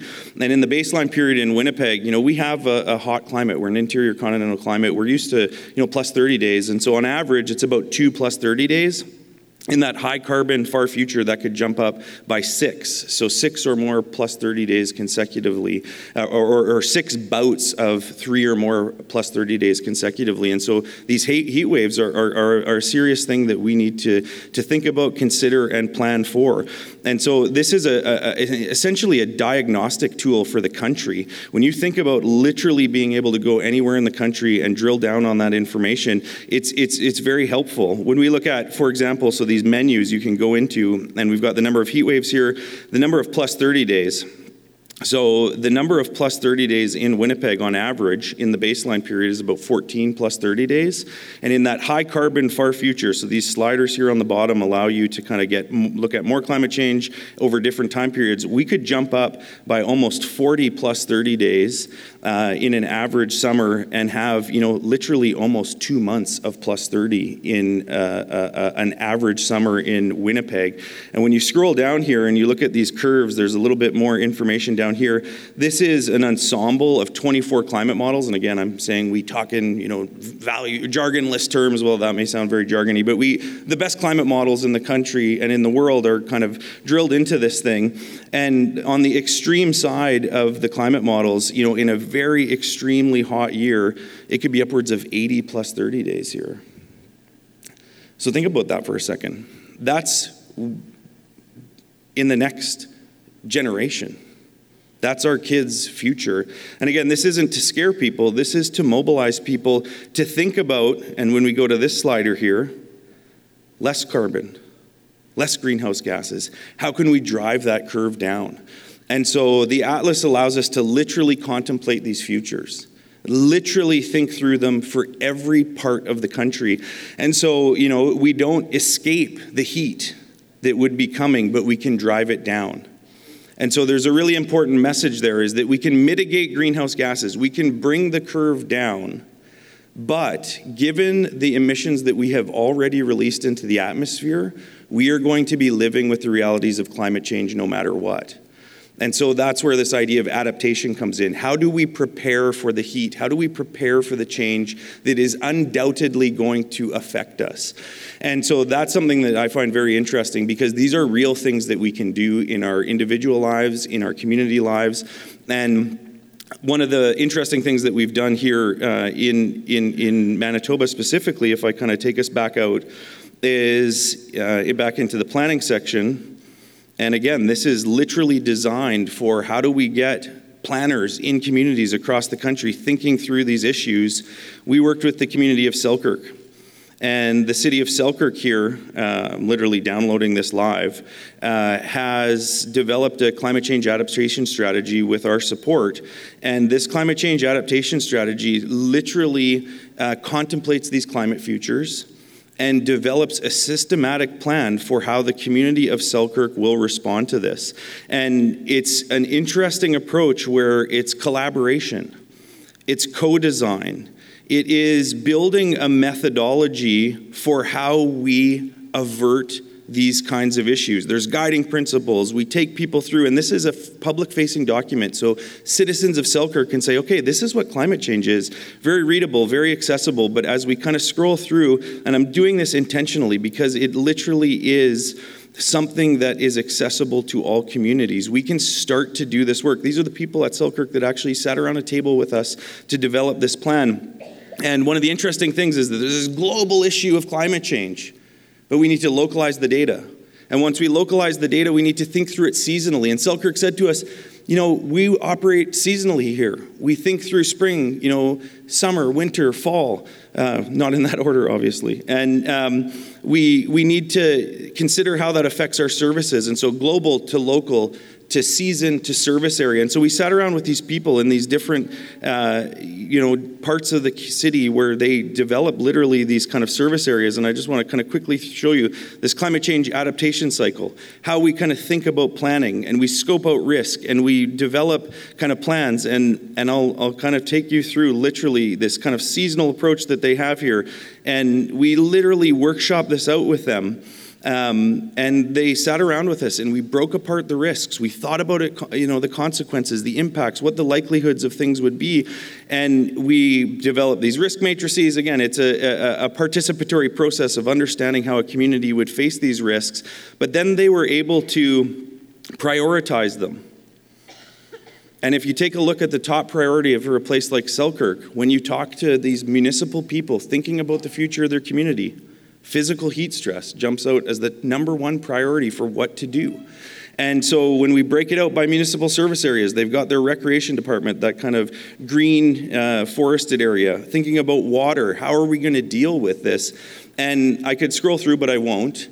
They came up with a real serious plan about how to address this. And when you kind of go further into this thing, they broke out these very specific practical tactics that they then fold into their municipal budgeting process. And in the gold standard of climate adaptation, how you do this, people talk about mainstreaming. How do you get climate change in the daily business of everything that we do? How do we fold it in so that it's not this special interest group or a special committee that has to do it, but every part of our society and every institution that we have is thinking through these things so that it becomes second nature and it gets mainstreamed? Well, they actually figured out a way to do it, and they've built it into their budgeting process. And so this year, we finished this process with them in the spring they had a tree inventory program where they're going out and actually cataloging all the trees in their community so that they know which trees are there, which trees could potentially die off because of emerald ash borer, which we know is devastating our forests all over the country because of climate change. And, you know, what do we need to do to rethink the forested area of the city so that we have shade?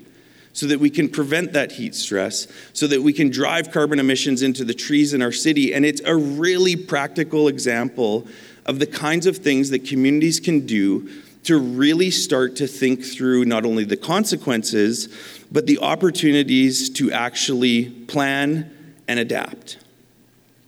And this is the meat and potatoes kind of action that we are innovating on here in Winnipeg.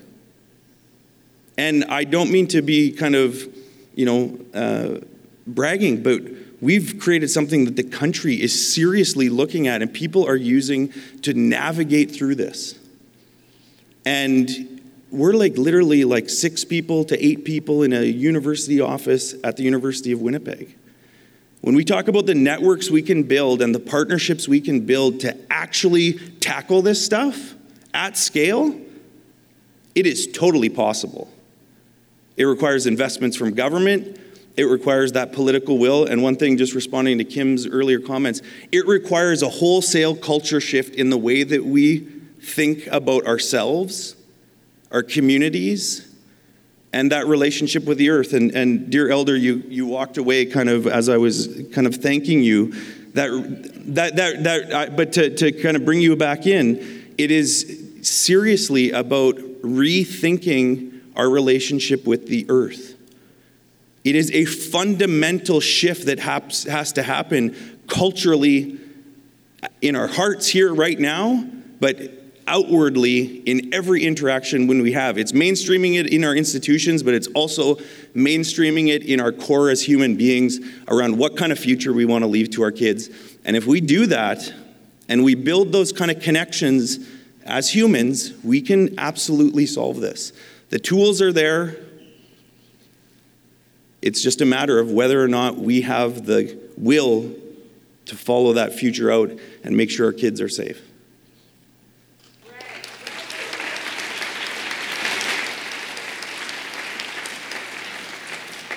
Thank you so much, Ian. Wonderful, wonderful.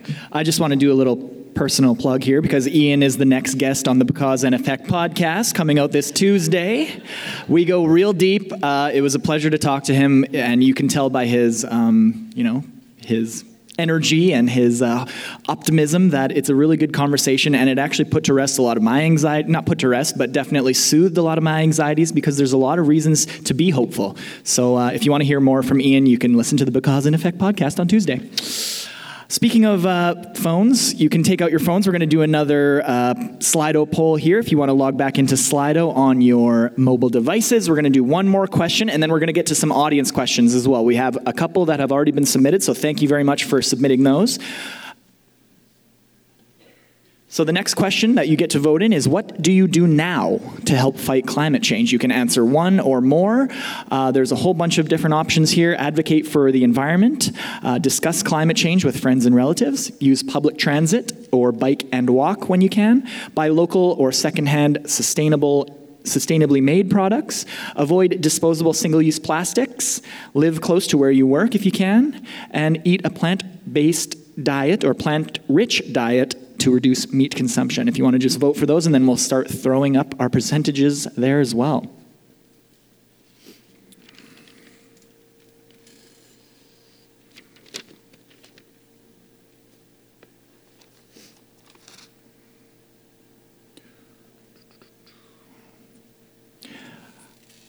Once we see some percentages, we'll get to an audience question from Slido. So if you can, you can there's you can see on Slido there's the tab where it says polls and questions near the top. If you go to questions and haven't submitted your question yet, you can do so by pushing the little green button on the bottom or type to ask your question right in there. So we're going to try to get to as many questions as we can with the time that we have allotted, but we have a few already submitted, so thank you very much for your questions.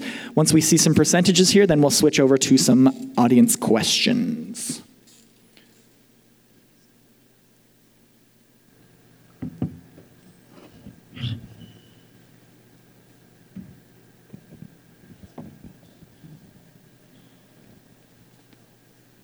Right, so looks like a lot of people here are doing what they can when it comes to help fighting climate change. Obviously, thank you for that. There's a lot more that we can be doing, but it's good to see that the people in this room are trying to do their part. Uh, it's good to see. Obviously, there's going to be a lot of people here that already feel strongly about this issue for supporting this event tonight, but thank you very much for everything that you're doing. Now, we'll go to the audience questions. So, the first question we have was submitted by an anonymous person, so thank you for that. The question is uh, What are to the panel and to uh, Kim, what are your suggested first steps that businesses can do that are wanting to make a difference in climate change? I'm happy to leave this one to the other panelists. Uh, I think one of the biggest things is to be part of the conversation. And again, when you look at the economics of where this is going, this affects the economy. It affects businesses, affects commerce. And when the business community steps up and says, we want action, that's an influential voice. And just recently, there was a coalition of, I can't remember, literally like 50 or 60 businesses in, what was it? 90, 90. I, I, I, saw early letters when it was around 50 or 60. 90 businesses in Manitoba that were saying they want bold climate action because they know this could affect their bottom line, and, and that voice is an important voice. And so I think speaking out, but also, again, looking at your bottom line and saying, what do I need to do when there's, you know, 77 plus 30 days in an extreme year, and how am I going to make sure my air conditioning and all of that stuff is set up so that my costs are down? Because when you save money, because uh, you're getting climate ready, you're doing things that might make you more profitable and actually protect the environment. It's like the health co benefits. This stuff is not rocket science. We just need to dig deep and make the right choices. Excellent, thank you. And yeah, it just seems like make it a priority on all aspects of life, whether it's personal, business, or otherwise. All right, we're going to get another question from the audience. Again, you can submit your questions by going to the questions tab. Next question is from Jackie. What are some best practices for how charitable organizations and community groups can integrate climate change awareness and activism into existing programs? Not everyone at once. So I think what we're what are some of the best practices that charities and different organizations can do to integrate into their already existing programs? Or what steps can people take just to kind of start thinking about this on a fundamental level? Well, I'll just offer this. I don't know this, if this is what the question means, but one of the things I'm seeing is that some, uh, some foundations are starting to really encourage intersectoral partnerships. So, for example, we're involved with, and I don't know if Winnipeg Foundation does this, but we work with the Tides uh, Foundation, and they really want environmental groups and health groups and community groups all to be working together on problems, recognizing that you're more effective when you've got different voices coming to the table with different levels of expertise, different audiences. So, I don't think that's quite what the question meant, but I think that is a really important way to approach some of these issues. We need that cross sectoral kind of um, collaboration between organizations. Yeah. Do you have anything to add, Heather? Yeah, sure. Um, I think for for us, it's a matter of um, one program that comes to mind is we have a partnership with uh, through Health Canada to go into classrooms and, and teach kids the impacts of air pollution. And we have kids actually use equipment and they go outside and they measure the air quality. And we have real discussions about how their transportation choices are impacting air pollution, but then we connect it also to uh, climate change and how it's all interconnected. And I think we've touched on a lot of that this evening and how the themes relate.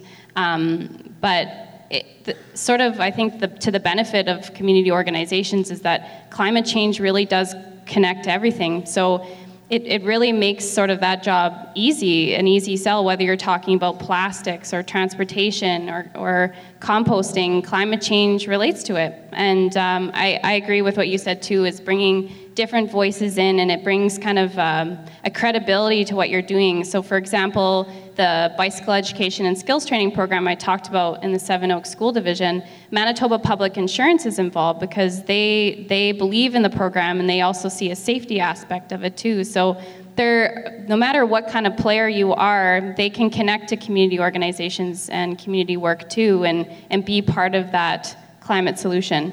Yeah, it's all about that connectedness. Ian, did you want to maybe talk about sort of those partnerships that you've been working on over the past few years and how that's all come together and what it's like with so many moving parts, but having those uh, having those partnerships and coalitions that are forming? Yeah, I think that again, many people are receptive to science and scientists and academics like me kind of speaking about this stuff, but a lot of people aren't. Uh, people kind of glaze over, and again, it might be the language, but sometimes we're not the messenger and people in community, community groups, you know, different kind of points of entry into the issue is a really important thing because, you know, it's it's these unexpected conversations that you have, you know, when you walk through the door of a community organization or a charity or you think you're going to a meeting about this, but it's actually got climate change built into this and you're like, "Oh, wait a second, it's all connected." And building that kind of holistic conversation is is quite important. But, you know, we take our our cues in some ways from marketing agencies. You know who sells the best hockey skates in the world? Wayne Gretzky. You don't get me to sell hockey skates. And so we have the people on the land you know, the farmers, the foresters, the indigenous communities, you know, the community groups doing the work saying, you know what, this is actually how this is real in the context of our lived realities. And so it's that kind of multiple messenger approach because the conventional way in which this has happened is not working. The climate scientists aren't getting through, the activists aren't getting through. Everybody needs to be having their own conversations and their own vocabulary and their own context and their own communities. And the more that wheel radiates out, the more those partnerships kind of get infused into the kind of idea of talking it through, I think that's part of that groundswell is again, it can't be public interest groups, it can't be specific sectors, it can't be the Green Party is the only group that shows up and talks about climate change. It has to be everybody on board with this. And I think that partnership thing is a critical part of this. Well said. All right, we'll go to one more, maybe a couple more audience questions if we can get one more from Slido. From Anonymous What is the best way that citizens of all ages can influence policy change? For example, to what extent do demonstrations such as hashtag Fridays for Future have, and what kind of an impact do hashtags like that have from all ages, from kids to adults to our uh, elderly population? Well, I'll weigh in here just to say I think, first of all, citizens I, think sometimes citizens don't realize just what a voice they have. The politicians hear from citizens. You don't need to be an expert. They just want to know what you think. So we keep saying to people, just just let your let your MP know, let your city councilor know that you care about climate change. You're worried about it. You want to see deep action. I think that that um, decision makers care much more about what individual residents think or their constituents than people realize. So I think that is important. I would say with demonstrations, I'm not sure how much decision makers listen to demonstrations but I think de- demonstrations are incredibly important for us. I think when we go to demonstrations, we see all these other people who care about an issue that we care about, and we don't feel so alone. We don't feel such despair. And I think sometimes myself, as I get older, I forget the value of that until I go to one, and then I think, oh, this is why we do it. It's not so much whether or not the papers pick it up or whether the decision makers do anything. It's more that it's kind of a way of reminding each other that we're not in it alone, that other people care. So that's just my thoughts. I might jump in there. This kind of Fridays for the Future thing, so everybody will likely know of Greta Thunberg from Sweden and the influence this young 16-year-old woman has had by, you know, protesting outside the Swedish Parliament every Friday. And within a year of her starting that kind of individual protest, it has risen to a global movement. I would not be surprised if she gets the Nobel Peace Prize this year. And the global kind of strike on September 27th is probably going to be the biggest environmental mobilization of people on the planet. And it, it's serious. And uh, I honestly think that, that governance in the modern era that we live in right now will be revoked by the young people who are living this and looking at their future and saying, this cannot go on. And we are seeing a rise in that youth voice, and that youth voice, they cannot vote. They cannot vote for their future. The only thing that they can do is stand up and say, you know what, we're scared about it, and we demand that our parents and that people in government take this seriously. And when I started talking about my daughter coming home yesterday, I mean it. If we don't take this seriously, the people in power will be denied that power because these young people will stand up and say, that is unacceptable. And when they get to the point when they can vote, it will not be the future we are living in now. It will be the future they define for us because of the necessity of it. Well said.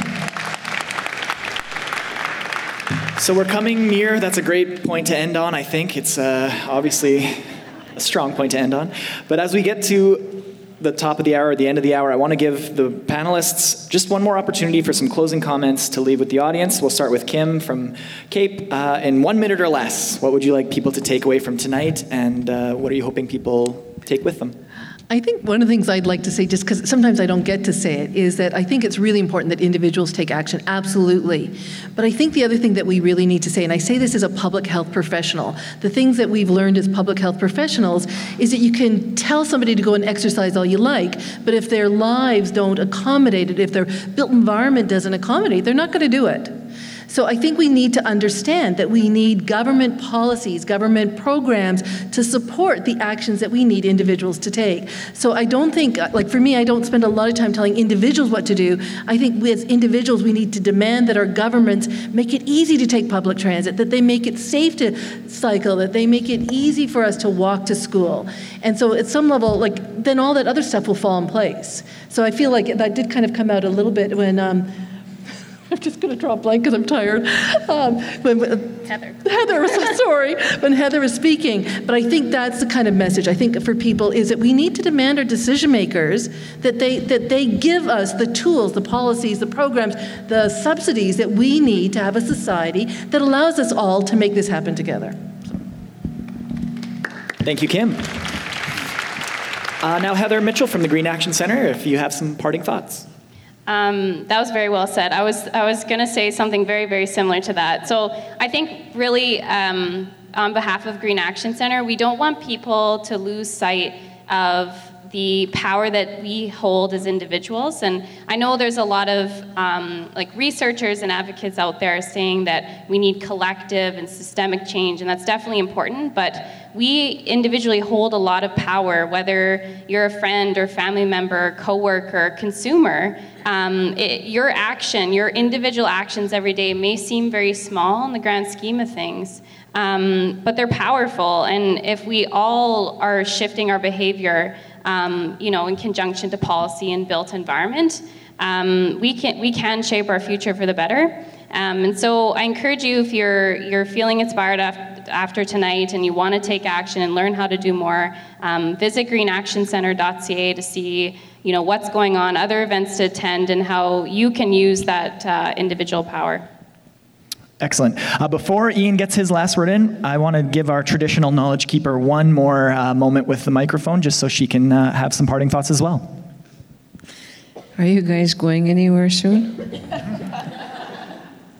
I just want to tell you a, uh, a teaching that my father gave me uh, when I was growing up, and he, he told me that the English language was going to be the most influential language in the world, and that I'd better get to know it and know it well. And he showed me this exercise one Saturday morning as we were doing the crossword puzzle, which we did every Saturday morning, and he said, he said, I want you to write this down. He said, I want you to write human beings. So I wrote human beings down on the piece of paper. And he said, I'm going to show you what one tiny letter can do to change your thinking, to change your mind, to change your way of being. He said, I want you to take that S and I want you to move it from beings and I want you to put it on the end of human. So I want you to say what that says when you do that. Say it out loud. Put it on the end of human, the S on the end of human. Humans, being. Say it again. He said, wouldn't you rather live in a world of humans being than a world of human beings? Because right now, we ain't getting it as human beings. Maybe if we're humans being around this issue of what we need to change individually, partnerly, collectively, any which way, you know, one of the things that I found very fruitful in my house with my grandchildren is recycle like Michael. You seen that commercial, those commercials with that little guy? My grandkids think he's fabulous, and they learn from him all the time. So it's not always big, magnanimous things, it's those simple conversations. And I was telling uh, my little sister here that, you know, when do we think about gathering together moms to have a conversation, to feel included, instead of just being at home looking after the kids? So there's lots of people to think about in this change, and we can't forget anybody. So, Pop, thank you for that teaching. I live by it daily, or I try to anyway. And um, thank you for the time.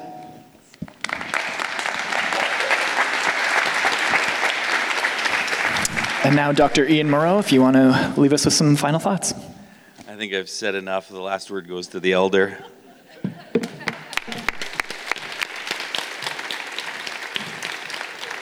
Okay.